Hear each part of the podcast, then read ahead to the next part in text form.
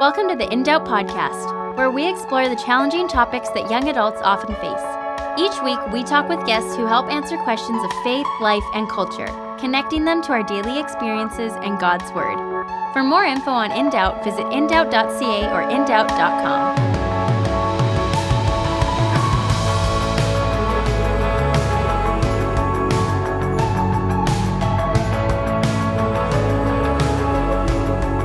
Hey, welcome to In Doubt. My name is Daniel Markin, and today I'm joined by Andy Steiger. Andy is a good friend of mine. He is a mentor of mine, and he is also the president of Apologetics Canada. So we have a lot of discussion on what it means to truly live, truly flourish, and what it means to be human, and and how that ties up with actually being in relationship and experiencing God. So hope you find this episode enjoyable, and hopefully it will be helpful to you. Hey, welcome to In Doubt. My name is Daniel Markin, and welcome back to the program. Today, I'm joined by the one, the only, Andy Steiger. Ladies and gentlemen, round of applause for Andy Steiger. Thank you. Thank you for that applause, that virtual applause. Daniel, what a what a pleasure. What an honor to be with you today. Happy to have you back. Friends, um, you know, if you've been following this program for a while, we've had Andy on before, but Andy and I have quite a relationship in that he is my pastoral mentor and has been for the last like four years. You know, not so much this year since I kind of have, you know, uh, graduated from my immersed degree, but we still keep in touch and he's still a, a great friend. So to have him on the program is huge. Honorary mentor, I think, would be maybe appropriate. Lifetime coach. yeah.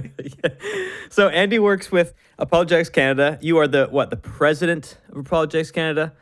I just make up titles for myself now and again. Yeah, I think I think that's the title I gave myself as of recent. Um, Andy, you know, today we want to talk a little bit about some of your research, some of your ministry, uh, but maybe for everyone who hasn't been involved with Apologetics Canada or maybe is new to it, tell us what it is. What's Apologetics Canada, and how did you get to start with Apologetics Canada? Uh, well, Apologetics Canada, or as we like to call it, AC, is a ministry that's been active here in Canada for over 10 years the ministry began here in British Columbia. It wasn't, you know, actually, it's funny. I got asked recently how I started this ministry, and I can confirm that I don't think anybody, you know, wakes up one day and says, "Boy, I want to start an apologetics ministry." Uh, at least I didn't. That was never on the career path for me. My my love has always been missions, uh, the church. I've pastored for 20 years. While I was doing a master's degree, though, in at Biola University, I just I was was seeing just research and hearing stories of the number of a number of young people leaving the church, and that was very concerning for me. And I wanted to address that. And so, with this this heart for for missions, really feeling like God was calling me back to Canada. At that point, I was doing my master's in, in Los Angeles. You know, my wife and I coming back to Canada to start up this ministry to address this issue. And and it ended up being just something that god blessed and continues to bless. That word uh, apologetics i know various people over the years have said man i think you picked the worst name for your organization. I always appreciate that kind of encouragement in ministry. That's always it's always uh helpful. it's the hard words. It's the hard words that uh, that cut deep but i actually was very specific about choosing that because this is a part of the christian tradition that's been lost or has been dragged through the mud because it's been done poorly. And I, in many ways, I wanted to redeem it. So I, I said, you know what, I'm just going to go for it and call it apologetics. Um, now, I didn't have it in mind to be so grandiose when I called it Apologetics Canada. Uh, good friends in Los Angeles that I started working with while I was doing my master's. We're running an organization called apologetics.com. Encourage you to check them out. Good guys and gals. But we were going to be like apologetics.com Canada. That never happened. We just dropped the .com and became apologetics Canada. That word though is a biblical word. You find it in the Bible. Uh, in the Greek, it's apologia, and we translate that as apologetics. And the word just means to give an answer or reason. And specifically within the biblical context, to give a reason for the hope that you have in Jesus. Fun fact, Daniel, you go to Greece today, and you had to go to the a court of law and stand up and, and give a reason for your beliefs or whatever it might be, uh, that would it's still today in Greek. It is an apologia. It's a reason. Amazing. Um, are there different types of apologetics? This is something I always wonder because oftentimes when I, I think apologetics, you think of uh, apologetics ministries, a lot of them focusing on like creation arguments or the science and evolution versus the Bible, um, or you know William Lane Craig and the, the, this philosophical ideas of does God exist. Because I ask this because I know a lot of your ministry it deals with that, but also deals with a lot of cultural thing, are cultural cultural pieces. Are there differences between you know the types of apologetics you're doing, or are there different types of apologetics? Yeah, it, you know, it's interesting. The answer to that is yes. There's different types of apologetics, but there's even different types of or different ways of doing apologetics. And so that becomes challenging when you're starting a ministry because everybody wants to pigeonhole you or say, "Oh, you're like this," or "This is the kind of, you know, organization you are." So for us as an example, we are what's called a primary issues focused organization, and by that we mean that you know we're an evangelistic organization that's primary focus is is sharing the gospel. And every time we address any issue our desire is always to bring it back to a core foundational issue. So you know maybe we could get into that later of what that looks like but that that's always going to be what we're going to do. So with apologetics canada for example you're not going to find us entering into debates on creation versus evolution at AC, we would see that as a secondary issue. We wouldn't see that as a primary issue. For us, the primary issue is that God created the heavens and the earth, not how God created the heavens and the earth. So that that kind of is already a bit of a distinction uh, as a primary issues focused organization. Now that doesn't mean that people on staff don't have an opinion or I don't have an opinion or that I don't think that those sorts of things are good things to talk about of course, but it's not what we're focused on as an organization. So that's one aspect of apologetics where you can you can find different flavors, you know, dependent on what is their focus. So again, our focus is on the gospel. Now, within doing apologetics with regards to the gospel, there are different apologetic approaches uh, philosophically speaking or theologically speaking. So, for example, you can have somebody who is a presuppositionalist, and and that ultimately become becomes this type of apologetics that sees this presupposition tends to be more in a, the reformed camp this presupposition uh, uh, that wants to approach questions in a certain type of way where, where they're going to want to say bring you to this you know, this idea that god's necessary in order for this this or that to be to be true. You can also see this play out in, say, evidential uh, apologetics or classical apologetics. And if you're wondering, you know, more about those, uh, you can get a book on it. I think there's a book called like Five Views on Apologetics. It shows different approaches. Uh, so, for example, a good friend of mine, uh, J. Warner Wallace, he's a homicide detective. Uh, he is an evidentialist through and through. So he he very much sticks to that script. Whereas somebody like myself, I am quite open to all the different ways of of doing apologetics and sharing your faith. I don't think you need to stick to just one way of doing it. I'm more open to to dabbling in all of them, whereas some others, for better or worse, will just stick with a certain style of apologetics. Mm-hmm. And that's something I've always appreciated about you is your willingness to to be to, to serve people where they are. Because a lot of people might not know this but some of your ministries a lot of the times is going and speaking at a local church. And your heart behind that is to equip people right? Here's a little nugget for you to chew on as you go forward about you know how to understand the gospel better but but also how to know jesus better uh, through that. And then also you have been meeting with mps members of parliament and, and helping Christian members of parliament think through policy and think through how to be a Christian in Ottawa. And so you're you you have quite the the ministry across Canada, and it's it's a very robust and unique ministry. You know, uh, uh, there's another aspect to this too, Daniel. Just to bring up, and you're right. We we do we work with all sorts of people. We have we have uh, ministry contacts, you know, all over. We're trying to you know equip Christians no matter what they're they're doing. But one of the things I think so interesting about apologetics, because you're talking about different types of apologetics and, and what that looks like. And and I think this is an important point as you're talking about me, you know, being at churches and those sorts of things, that I understand apologetics as a tool in the discipleship tool belt. So if there's any Christians listening to me, particularly in ministry, this will make sense to you. So I see the church as God's game plan A. I don't think there is a game plan B. And I think that all Christians have been called to share the hope that they have, the reason that they place their trust in Jesus. And part of that is making disciples. That's part of the Great Commission that we see at the end of Matthew. So I understand apologetics is just a tool in that tool belt of what does it look like to share your faith and to do discipleship. I don't I don't think it's the only tool, uh, but I do think it's an important tool uh, in our day. And I'll add one other thing that I think is really key, and that is as Peter talks about apologetics in 1 Peter three fifteen, which is you know this the famous most famous passage, but you can find apologetics elsewhere in the New Testament. He says you know do so with gentleness and respect, and so that's where you can get a different flavor of what it looks like to do apologetics where some people can be far more aggressive and and less winsome whereas my desire is to respect people um, and to enter into a healthy conversation with them as i as i share my hope in jesus. You know where you're doing that again with that that concept of what peter's talking about with gentleness and respect. Yeah. So often I think the mistake of a lot of people getting into apologetics or watching a lot of videos um, is forgetting the gentleness, respect, and even the love piece.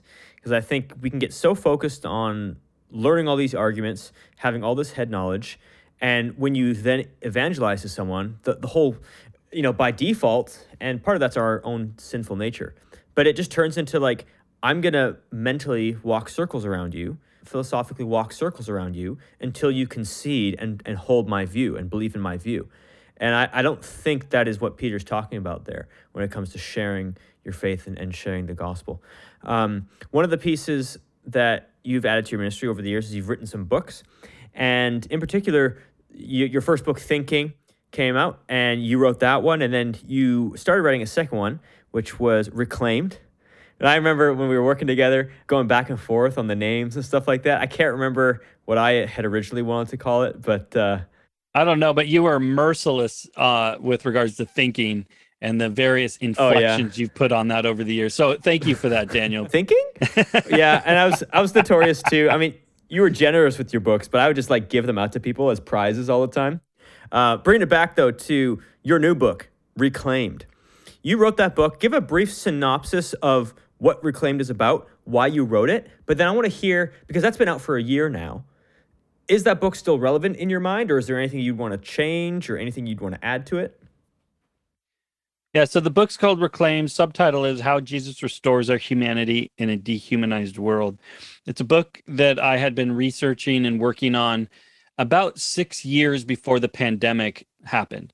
So the book went into publication or went into print, you know, getting, you know, it's this basically it's a year long process to get ready to go to print. And then shortly into the pandemic, the book uh, was released, which which in some ways was really unfortunate because anybody most you know most authors who had a book released during the pandemic it was like it was really challenging but the the premise of the book is dealing with four major questions that I see are the questions of our time. And, and it's been interesting for me as I've researched this and as I wrote on it and as I've interacted with various people, just the overall agreement that my thesis that what it means to be human is the question uh, of our time. And the four questions that I see are spinoffs of that that need to be addressed are what is a human being what is the value of human life what leads to human flourishing and how should humans live? So those are the the four questions that are really just getting at this idea of of what it means to be human. And with your last question daniel would i would i change anything? Do i still think it's relevant? Well i think it's even more relevant now than it was when i first when i first wrote it. And interestingly enough it it it did win second place which i am happy to be second for evangelistic resource of the year. So it was it definitely people saw value in addressing the gospel from a from the perspective of what it means to be human. Uh, if anything, uh, if I could add to it, all I would add is that this pandemic, if it's shown you anything, listener, if it has shown you anything, it is that your need for relationship is absolutely crucial. I think it, it we have been convinced of our need for community, which is a key thesis of the book is that what it means to be human is is simply to live in relationship with God and people. And I think this pandemic has forced us to come to that realization uh, in a way that hasn't happened for a long time. Yeah, I think the pandemic has made us think about yeah, what is the best way for humans to flourish? You know, you talk a lot about this idea of reductionism, right? And and by that being that in science today we tend to just reduce everything to its its integral parts or like its matter. You know, at, at the deepest core, this is a few atoms of iron and a few ad- atoms of magnesium. To define things. Yeah, to define things. And even with that, with this idea of flourishing, I feel like right now, especially in Canada, we define what it means to live to just not dying. And that to me is just like, hey, if you want to live, just don't die. And that the gospel says so much more about what human flourishing actually looks like because I think as we're seeing, and I think the community piece is part of that, just staying alone and uh, and and being like stuck inside with the aspect of not dying. Well, I know there's a lot of people who would rather risk going out so that they could actually feel like they're alive and, and feel like they're flourishing. And I'd love to get some of your thoughts on that. Well, you know, this is a, I think an issue that a lot of people are thinking through right now, and it's is an important issue to think about. And here's actually a pretty interesting sticker that I saw when I was in Vancouver that really got got out this. There there people were posting these all over. Maybe some of you have seen these but basically it is this picture showing a, a person from 1940 having to put on a backpack a gun and head over into world war ii and then it had a picture of the person with a mask on hiding in their house and and it was really juxtaposing these two like how do we deal with this in society that on the one hand you know in the 40s we had to ship off you know, people to go fight in a war and to give their lives for our freedom and to maintain freedom.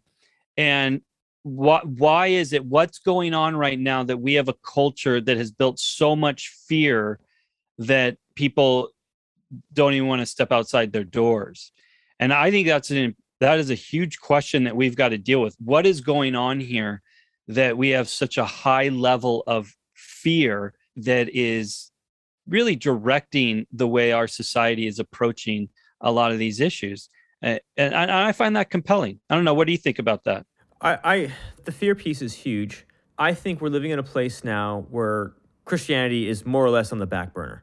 Like it's not even on the middle burner where people want to kind of keep the pancakes warm. It's sitting on the back burner. It's like I'll get to it eventually or not. I, I really don't care. Well, I guess I'm saying, Daniel, there's there's maybe a lot of things on the back burner right now. Yeah, yeah. Even even freedom on the back burner.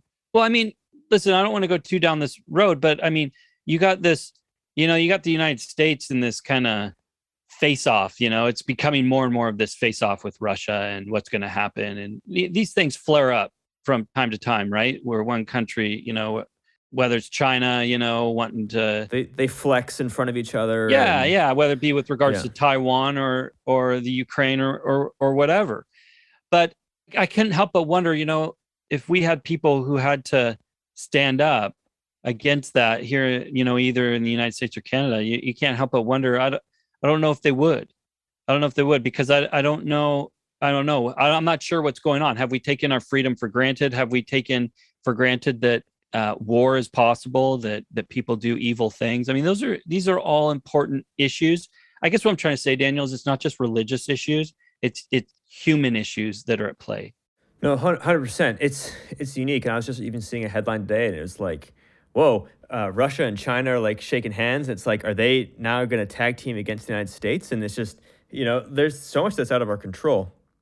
But I feel like generations ago, the most fabric of society still believed deep down that there was a God, that there was a heaven and a hell. So even if they weren't really living it, they still believed that, and I think it gave them hope and it gave them grit and, and this this purpose to continue on. And I just wonder if a if a symptom of secularism, that's a good that's a good line right there. Mm. That's the next book title for you. I'll take it under advisement. Yeah, yeah, under. I wonder if a symptom of secularism is this. Is fear. Is what is fear? Is a, a an unwillingness to like to fight for anything or like I don't know. It, it, just. But isn't that kind of the irony though? People are willing to fight for things. They're willing. They're willing to advocate for their cause, but it, it, it's very individualistic activism. What do you mean by that? Go into that. Well, social justice at large tends to be what you think is is important. And so you advocate and you rally for your cause. But but what you see is this kind of breakdown of what it means to live in a community. What does it mean to be a society? Uh, you know to to rally behind a cause together. And also what does it look like actually to live together when we don't always agree on things how do we agree on some things and disagree on other things? Uh, these are all i think important questions that i would argue and, and really come out in the book that that these are all ultimately founded on our concept of what it means to be human what it means to live a flourishing life those sorts of things. And and and that's where secular culture i i would say has really cast confusion on this issue because as you were talking about earlier this kind of reductionism which is a, a lot of what my phd work is on is you know this idea that we're we're as a society taught that you define a thing by its parts not its whole. It's like this even deeper root i guess to individualism that you know i don't i don't define myself within a community. I define myself more individually in a secular society as well more so that then i define myself according to the parts that i'm made of and not the purpose i'm made for and and so we end up living these lives that become very disconnected yeah uh, the the piece of human design is something that's super important because god like the the designer has a specific purpose by which his design is to operate. And so it is with God. He, God has designed us to live a certain way that actually, well, first of all, is in relationship with Him. And that relationship leads to the flourishing of relationship with others. What, what, yeah, what you're getting at is an important point, Daniel. And that is that if you want to know what it means to flourish, you have to know the purpose that a thing was made for. If you don't know, if you don't have a concept of the purpose, you, you don't have a concept of the flourishing in in biblical language the way this gets played out and you see this in passages like colossians 1 28 where paul will say that in christ we're we're made perfect. And that word perfect in greek is the word teleios and it's the root word is telos which is the word for purpose. And so you get this idea then that a thing is flourishing or is perfect when it's fulfilling the purpose that it was made for. And and you and i actually talk this way in everyday life such as I, have been working on uh, a car with my kids. We we have this 1992 Jeep Wrangler Rusty project. It's awesome. Oh. Well, we've got the seats out and we're we're sanding all the rust down and we're getting ready to paint it. But uh, Jeep Wranglers they take a special kind of bolt uh, nut to take off um, the bolts. The, the they look like a star.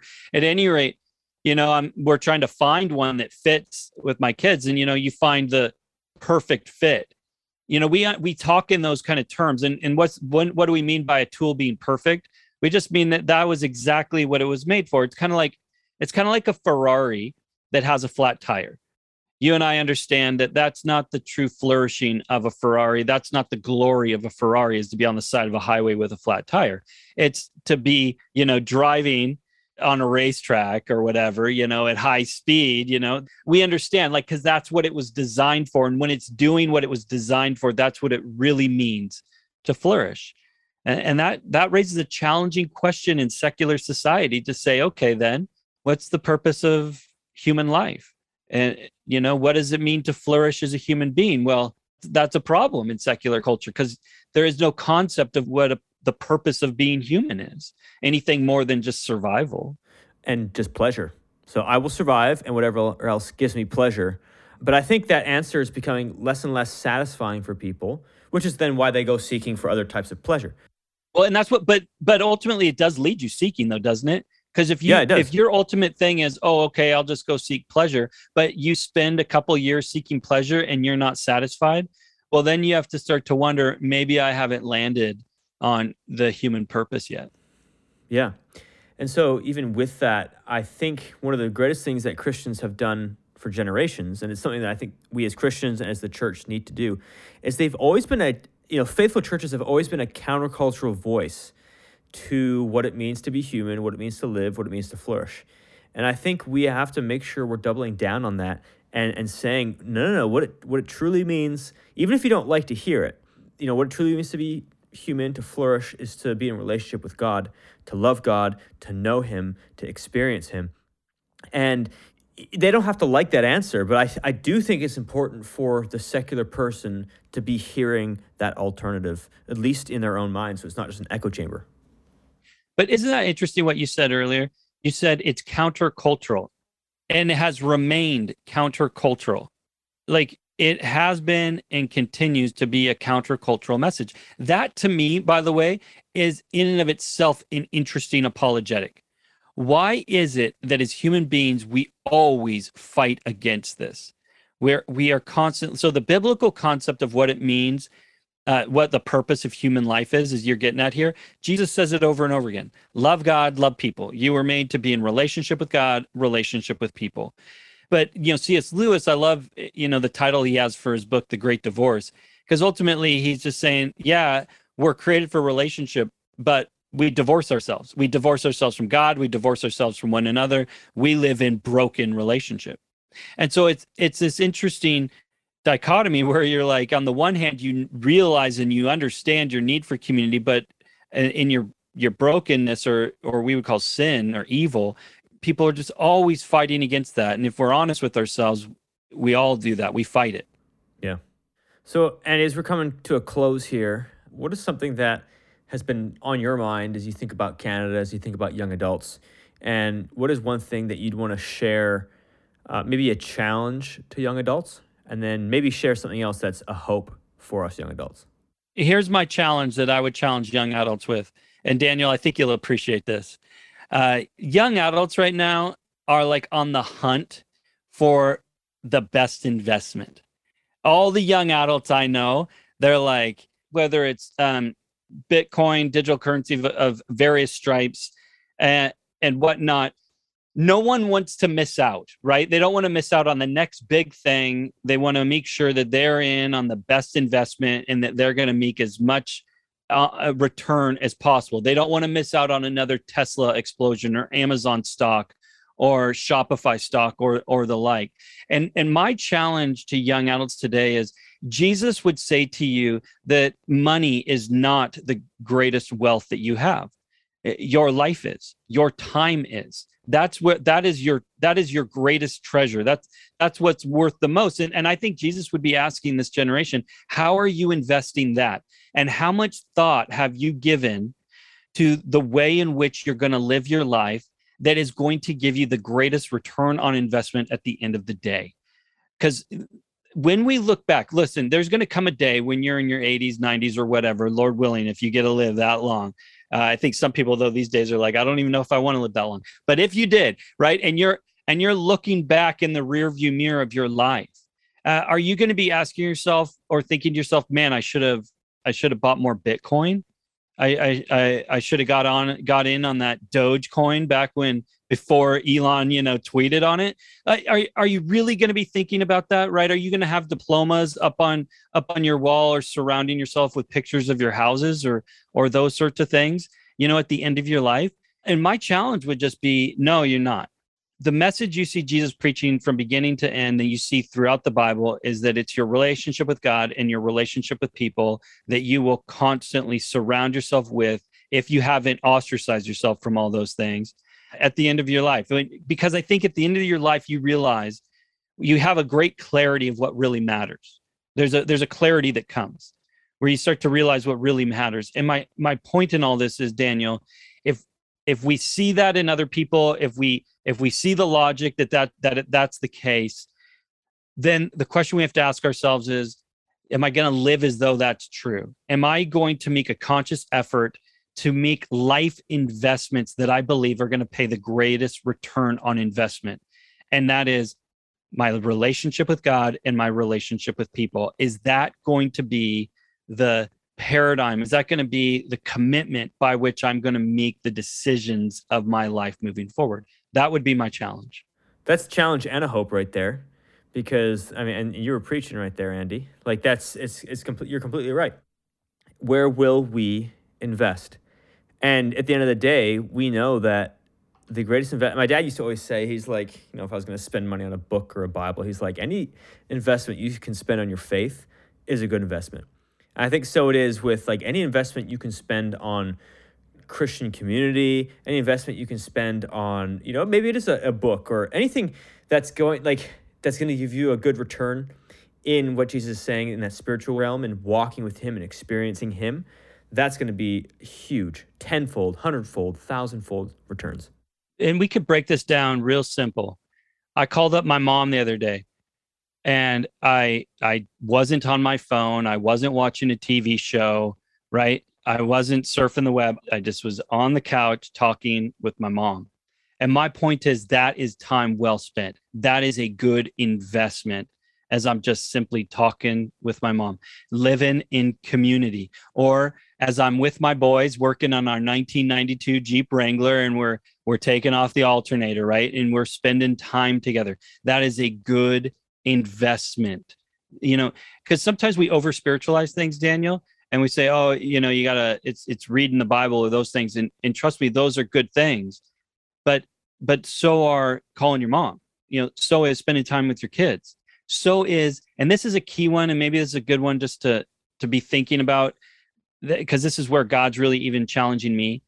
So often when we think about prayer, Daniel, we think about prayer as this one one way sort of thing. Prayers are just when I come to God because I need something or or whatnot. And, I, and I'm beginning to understand more and more that prayer is an opportunity for community. Prayer is an opportunity to be human. Prayer is this opportunity that I have to spend time with God and I spend time with people where together in community, we're talking to God with each other. And that is a profoundly spiritual human activity as we do that, particularly when we walk with people through through challenging times in their lives and and we're just with them. We're we're listening, praying in community. Those those sorts of activities are the greatest investment that we can make. So as we move forward in 2022, as we come out of the pandemic, let's listen, let's pray, and let's be with one another and, and be with the Lord in that. So, Andy, thank you for your time. Hey, always a pleasure. Daniel, thank you. It was uh, great being with you today. Well, thank you again, Andy. It's always a pleasure. It's always fun.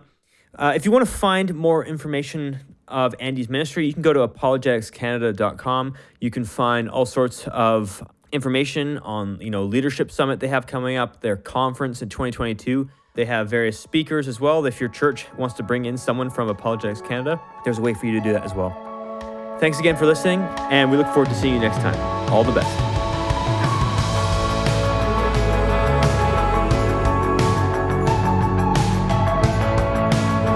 Thanks so much for listening.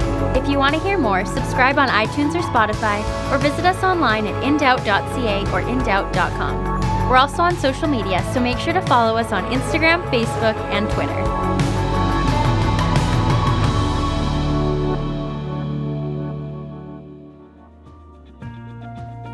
In Doubt is a ministry that exists to engage young people with biblical truth and provide answers for many of today's questions of life, faith, and culture.